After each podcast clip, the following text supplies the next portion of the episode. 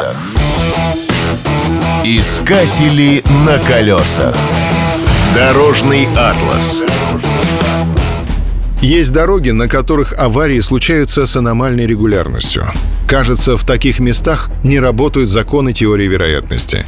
Таковая дорога имеется и в Боливии, в провинции Юнгас. Ее так и называют – «дорога смерти». Она имеет статус одной из самых опасных дорог мира. Иногда она настолько сужается, что встречные автомобили не могут разъехаться. Разумеется, не вся трасса опасна. Наиболее аварийным является 70-километровый участок между городами Ла-Пас и Коройко. В этом месте дорога спускается с высоты 3600 до 330 метров. Перепад высот достигает более 3 километров. Для автомобильной трассы это много. Асфальт встречается редко. Чаще всего покрытие представляет собой смесь гравия с глиной. Во время дождей дорога раскисает и становится скользкой. Много лет на этом участке ежегодно происходит около 25 аварий. В них погибает от 100 до 300 человек. Об этом свидетельствуют многочисленные мемориальные таблички.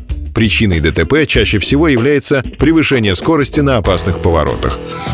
В 1983 году в пропасть сорвался автобус. В 1999 погибли 8 израильских туристов. Именно тогда дорога получила свое брутальное имя. Встретиться на дороге смерти с большим грузовиком или автобусом – настоящее испытание. Масло в огонь подливают неблагоприятные климатические условия. В горах частыми гостями бывают густые туманы.